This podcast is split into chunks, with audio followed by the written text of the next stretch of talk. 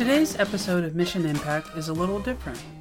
To celebrate my two year podiversary, I'm doing another best of episode. Today's podiversary episode focuses on leadership transitions, a topic that has been the focus of several interviews. We'll be hearing from Elizabeth Wolfe, Carlin Madden, Don Tebbe, and Andy Robinson. We talk about the type of transitions that organizations experience and how different leaders approach those transitions. Why it's so important for leaders to make space and groom the next generation, and whether or not having an interim executive director is a good idea, and how those exiting the leadership role and those entering as new leaders can prepare themselves for their next chapter. Mission Impact is a podcast for nonprofit progressive leaders who want to build a better world without becoming a martyr to the cause.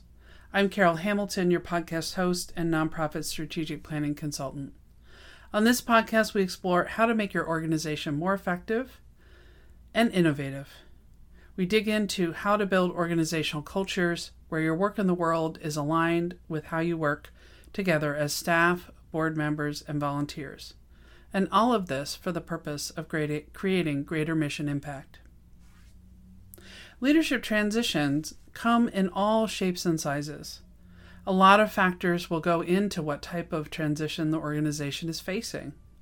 One of those is the attitude of the uh, leader. The others include the life stage of the nonprofit. Is it a startup in a growth spurt? Is this the first transition from the organization's founder? Has there been ongoing transition on the board side, not just the staff side of the organization? Don Tebbe is a leading expert in nonprofit leadership transitions and, with Tom Adams, in many ways founded the field of executive transition management. He's also written several books on the subject, and we can link to those in the show notes. He talks about what inspired him to focus on this aspect of nonprofit management.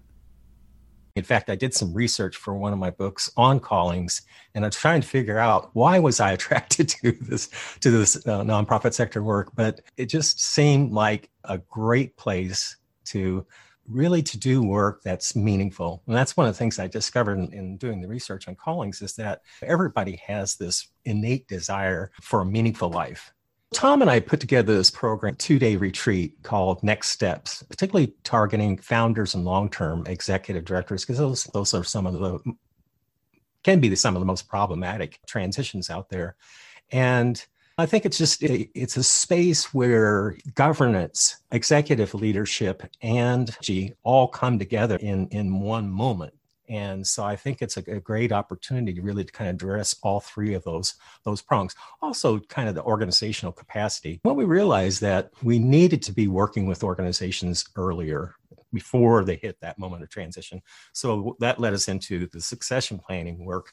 What are the characteristics of these high vitality organizations? You know, those organizations where you walk in the front door and you can just feel it. You can feel the energy, the excitement, the commitment, the impact and what's what was going on in those organizations? Came up with this kind of three tiers that base level there's organizational stability. The, the, vital signs are okay it's not at risk. It's not in the you know intensive care ward.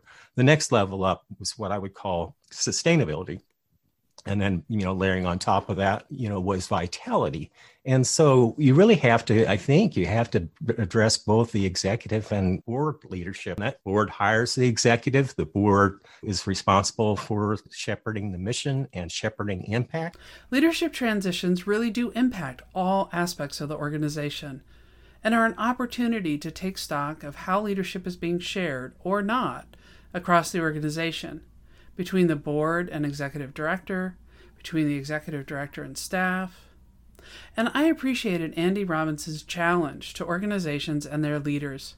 His question goes to the heart of thinking about, planning for, and preparing for transitions, and normalizing the process instead of thinking of it as an anomaly. One of the things I ask people is, how long will it take to win? And they're like, what? And I say, how long will it take for you to change the world so effectively that the work of your organization is no longer necessary? Like, what's your exit strategy? Now, we should acknowledge many organizations are perpetual organizations. hospitals, universities, some of these institutions should be around forever. I totally get that. A lot of groups are trying to solve a problem and go out of business. So my first question is how long will it take for you to win? Then I say, are you going to be here for the victory party? And of course, everybody laughs and says, no, I'm not going to be around that long. And then I say to them, if you are not actively grooming the next generation of leadership for your organization right now, by definition, you are failing at your mission. By definition. If you are not grooming the next generation of leadership for your organization right now, by definition, you are failing at your mission. This is a real call to action for leaders because very few, in my experience, are really putting this front and center as they lead their organization or their movement.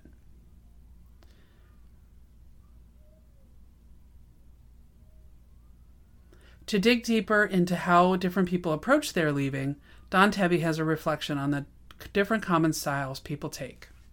The hero's farewell, and he outlined four different character, four different profiles: ambassadors, people that could leave the organization gracefully, or even have a continuing role with the organization, and everything was going to be just fine. Governors who went on to other big jobs and kind of left the organization behind and so forth. Monarchs, they are going to be carried out feet first. Stewards, what I see most of in, in the nonprofit world, people that can leave gracefully and uh, but not necessarily have a continuing role with the organization so i encourage the, the, departing executives to think of themselves as stewards and they're going to hand off the organization to the next steward for those starting to think about their exit from le- leadership, which of these avatars will you embody? Will you be a monarch, an ambassador, a governor, or a steward? And how ready is the organization for as a whole for change? How are you cultivating shared and new leadership on your staff and board? And without this, the board, who is charged with finding the new leader, can be ill equipped for the responsibility, as Elizabeth Wolfe explains. If the board is still firmly entrenched in what used to be, they're not going to be as effective. That can be a real recipe for disaster because then you have, you know, someone coming in new and fresh as a leader who wants to take the organization to the next level or in a different direction and the board is stuck.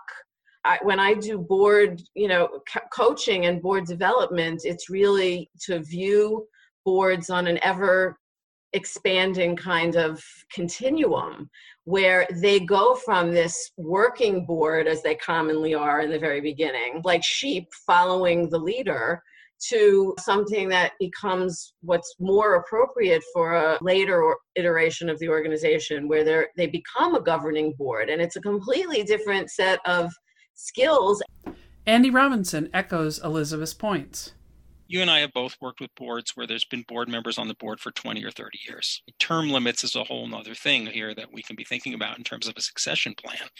Is that even if the staff leadership turns over, you still have the same people on the board with the same set of assumptions and the same story that goes back to 1993 about why we should be doing this. Don advocates for the staff leader to take the reins in planning their exit you need to take responsibility. You need to take responsibility for your departure and your exit plan. And then I go try to clarify that. Doesn't mean usurping the board's authority and trying to force in your handpicked successor uh, uh, on, on the one hand, nor does it mean dumping everything in the board's lap get, getting the board to engage in conversations about what kind of governance relationship do they want with this new executive, paying attention to how that that handoff and making sure that the the critical relationships get handed off, that there's briefing materials for the new executive. Carlin Madden explains some of the work her search firm does to prepare the groundwork for these needed changes. On the front end, we are not just reviewing key documents to get a sense of the lay of the land or does the last audit say and all of those sorts of things, but also we are surveying board members, key staff members, membership association, the actual members of the association, key volunteers, possibly even program participants. We're talking to funders. We're doing, so maybe survey, we're doing one on one phone calls, we're doing listening sessions. It's going to depend on what the organization needs are, how recently they've done similar things. And we're trying to learn what was what was really stellar about the last person in this position. What were some of the key achievements? What do you think is next? What's on the horizon? What hasn't been paid attention to that needs to? Often staff culture is a big piece. I think we're really going through a tumultuous time, rightly so, in my opinion, where staff are much more vocal about what they're going to need from their next leader. She also comments on what often has been missing from how boards approach executive searches hasn't been happening, particularly in the equity piece, the racial equity or gender justice, or whatever these different you know, different elements that affect individual organization. And this is their time to be able to lift and surface that, and for the board to be able to hear that in an objective way. That's not the the theses banged on the front door that says we're demanding change or we are unionizing because our rights are being infringed upon. As we heard before, Andy Robinson pointed out the mission critical aspect of grooming the next generation and preparing a leadership pipeline. And we talked about some specific actions that leaders can take to start that process. One thing you should do is look at your task list and try and hand off, I don't know, one task a week, two tasks a week. And I don't mean pardon me, Carol, I don't mean the menial stuff. I mean substantive stuff. I mean, if you're doing all the data entry and you hand that off to somebody else, sure, that's lovely, but that's not building their skill set. So that's one thing they could do is actually look at what you do and say, is there stuff that I can delegate reasonably, appropriately, without burdening other people, but also takes me out of the center? When I'm building an agenda and I'm figuring out who's going to lead what section of the agenda, I want multiple people leading different parts of the agenda because the ability to, to run a meeting, facilitate a conversation is a leadership skill don't be a perfectionist. And there's the classic thing you see is that you have a leader who wants it done their way. And often somebody else has a different way of doing it that is different, but could be just as effective or differently effective or weaker in some ways, but stronger in ways that your way isn't. I think that's a succession planning strategy too. Is if you're a leader, how do you take up less space so that other people can occupy that space? One thing I would say to every leader you can start creating more space for others to lead with one really simple yet challenging act. Simply do not be the first person to speak in a discussion. Wait a beat. Wait two beats. Even if it feels awkward to be in the silence, let others step in and share their perspective before you. If you always go first, and you may not even be aware you're doing that, most likely, everyone around you will be sharing in reaction to and in light of your contribution. I observe so many leaders dominating the conversation and not realizing the impact they're having. By doing so, they are leaving a lot of good thinking on the table from those around them. If it feels super awkward, tell people you're going to do this and have them hold you accountable. And if you try this, I'd love to hear some results from your experiments. And as Elizabeth pointed out, your leadership pipeline doesn't have to only be inside your organization. You can be looking to cultiv- cultivate leadership with those in your wider ecosystem. If it's that kind of organization that you know has a leadership pipeline it could be that but most often in larger organizations yes that is more typical but in smaller organizations there's not enough people working there for it to really be an appropriate way of organizing succession. But it is always kind of nice, and, and I encourage organizations to do this to have sort of a a running list of people that they have in their orbit that could be either someone that they consider in in a search or someone who would they, they would consider to be part of a search committee who knows the organization well enough and who's connected enough. Carlin also talks about how those wider networks and ecosystems are so important for effective searches, as well as tapping into a variety of networks hire by Higher and talks about some of the survey data on executive leadership in the nonprofit sector has not changed in the last 20 years, right? The demographic have not actually changed. And so what is required are that the conditions of executive search have to change. We're very firm in the salary transparency for all of our clients. I'm really thinking about building, not thinking, actually building out networks, multiracial network, leveraging affinity group, having open exchange with clients, recognizing that often often leaders of color don't have those sponsors or, you know, when we are reaching out to folks saying, who do you know in this space that would be a good executive director? Because there are so many white people in this sector in top leadership roles, our networks are very homogenous. If a transition committee is hiring an executive director and says only executive directors can apply for this, well, what we know to be true about the field is that there are fewer executive directors of color than white executive directors. And so we're already starting to limit the pool.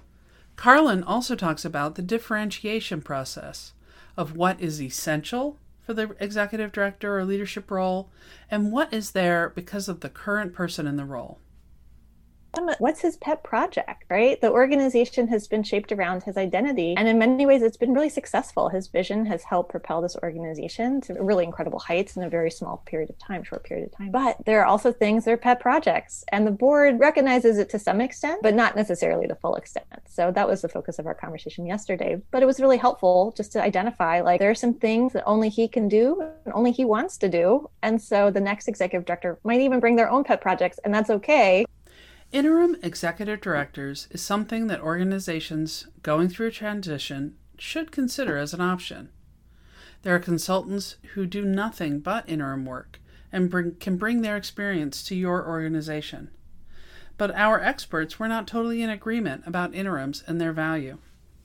The transition period in an organization, especially when they're losing a position like a founder, it's crucial to to build in some kind of space where everyone can experience what that feels like before embarking on the next I almost always recommend that they consider hiring an interim for that reason. And, and especially with with a founder and a founder that might have been with the organization for a very long time it's a big change. It's like when you bake cookies and you know or and when you make pancakes and and the first pancake just doesn't turn out well it's like that. If you hire someone too quickly, that first pancake just might not turn out that well. And that's unfortunate because then the organization is once again plunged into a period of transition, which is not really healthy or something I'd recommend.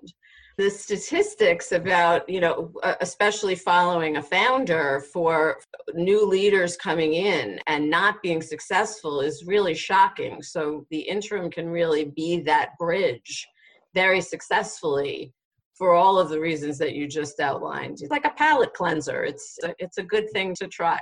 The most formative of those relationships, but you know when you have relationships with funders, when those people have those relationships that are very closely held, there's a lot of insecurity and instability that can affect the organization adversely if it's not handled correctly. And oftentimes, that's the best reason to have an interim because that person can focus on those relationships. Otherwise, it's you know a board member or maybe a, a secondary staff person that might not be as comfortable relationship building and relationship cultivating as as the leader was and it could be really debilitating for the organization.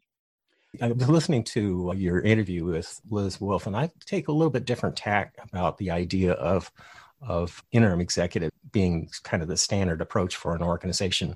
Now that was the that is the experience in in many religious dominant for a lot of organizations that just doesn't work. You know, you you've got fundraising relationships that you need handoff, or you've got key government contract relationships that you need to hand off. And you know having having having an interim in there and doing that handoff twice you know just just just doesn't seem to work.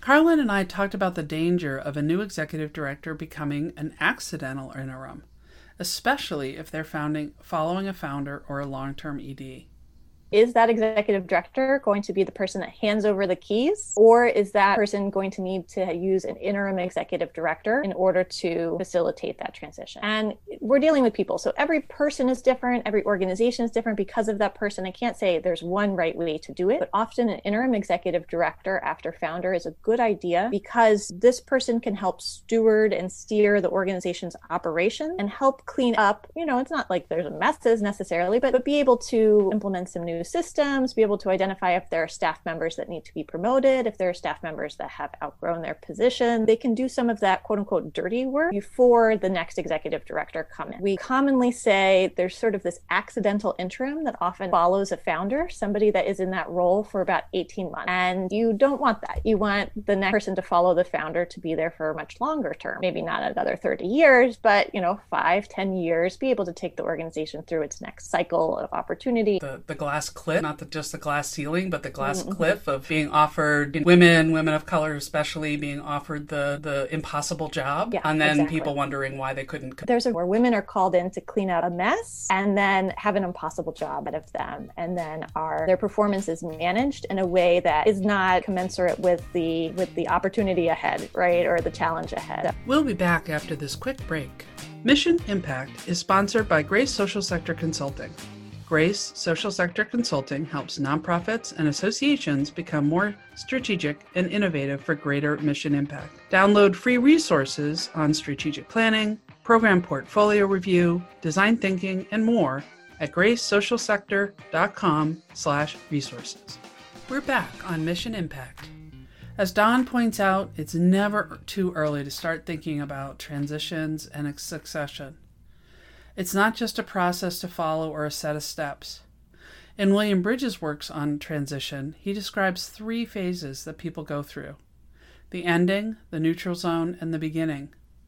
In our action oriented culture, we often think we can jump directly from ending to the new beginning. The liminal or in between space of the neutral zone can catch us off guard. It's messy and confusing. And all through the transition, you can feel like you're on an emotional roller coaster. Don describes how this impacts leaders. The executive really should drive, initiate the succession uh, process, and rather than the board initiating it on their behalf. They were shocked and surprised by how emotional the process was for them. That was something that really caught them off guard. So you probably can't start too early. You know, we were focusing on primarily trying to get to people, you know, for three to four to five years ahead of their departure. A lot of times executives are confused about their role in, in the transition process and the succession process. And to me, there's no ambiguity. You got three jobs Job number one, lead the organization through the transition, of course, but understand that that role is going to evolve as your departure date draws closer. Job number two is to prepare yourself for that next chapter of life. Like if you're going to retire, you know, have something magnetic that's drawing you forward rather than a job that you're leaving. And job number three is to prepare the organization for the succession and transition process. Don talks about how many leaders are caught by surprise by the emotional element of the transition.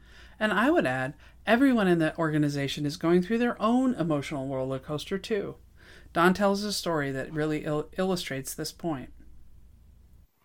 He was kind of rethinking his departure date, and his long-time, well seasoned deputy just up and quit said, you know, look, I, I'm, I'm done with this. You know, you're, you're never going to leave this organization. I'm going to go do something else. Uh, I think gave some notice, but you know, you know what I mean? It, it really upset the apple cart. And I think it also people feel kind of whipsawed. It can be a real stew for the staff and right for people, your some of your best people to, you know, look elsewhere because they're, you know, that they questioning their career, the future with the organization. Again, you know, and there's always questions anyway. You know, will we like the new executive? Can we trust the board to pick the right person uh, for the job? I appreciate Don's comment about the leader preparing themselves for the next step. In our conversation, Andy described his own process of succession and transition into retirement feel like if I step back, there's more room for others to step up. And jobs that I am not accepting and I am referring out to other people are jobs that I don't get anymore because it's okay. I have enough, I've had enough work. I don't need to do it much longer. But I'm also supporting and training and helping other people who want to enter this space. And that feels good to me. So this is my personal succession plan. And I can't say I wrote it down, but it's something I've thought about for years and I've been implementing it step by step And the latest step is for me to work less and be more assertive about pushing jobs out to other people, especially folks who are new to consulting. I'm sending a lot more work to BIPOC consultants, Black, Indigenous people of color, as a way of supporting social justice and equity. Carlin and I explored what emerging leaders can do to get ready for an executive director role and what boards need to do to really set the new leader up for success. If you're an aspiring ED, this is your time to shine. But but if you're a board, know that that it's going to be very competitive to get the right person. And so you might ha- walk away with the perfect person, but you might be offering it to a couple different people. We've had a couple scenarios just in the last few months where someone's accepted a job offer, been in the situation where they're they're negotiating parallel job offers, and you have to be willing to make some some adjustments to your timeline, to the amount of money that you have on the table, all sorts of things. If somebody is looking to ascend into an executive director role, the board is paying very close attention to how much fundraising experience they have or what is their external facing experience. What are the technology needs that they're going to have? What are the key people that they need to meet in the first few weeks? How are they? Let's go ahead and set up meetings with the board members so that that's all done for them. You know, they like walk in, they open their calendar, and they're like, great, I meet Jim for lunch next Tuesday, and Jill and Joni are going to be a happy hour. We also do is 30, 60, 90 day check ins with both the incoming executive director and the board chair. The topic of transition seems super relevant as we slowly emerge from the pandemic. We've all been in a massive transition across the across the globe. As the ongoing impacts of the Great Resignation or the Great Reshuffle keep reverberating through the economy and the nonprofit sector as a subset of that, feeling all those transitions too. And we are also, I think, finally in the much anticipated generational transition as boomers retire and new leaders step into the limelight. If these interview clips intrigued you and you want to go back and listen to the full episodes from each of the people we featured today, Elizabeth Wolf's episode is episode 12, Carlin Madden's is 27, Andy Robinson is episode 21, and Don Tebbe is episode 32. Thank you for listening to this episode. I really appreciate the time you spend with me and my guests. You can find the full transcript as well as any links and resources mentioned during the show in the show notes at missionimpactpodcast.com slash show notes. I want to thank Isabel Strauss Riggs for her support in editing and production, as well as April Coaster of 100 Ninjas for her production support. If you enjoyed the episode, please share it with a colleague or a friend. We really appreciate you helping us get the word out. And until next time, thank you for everything you do to contribute and to make an impact.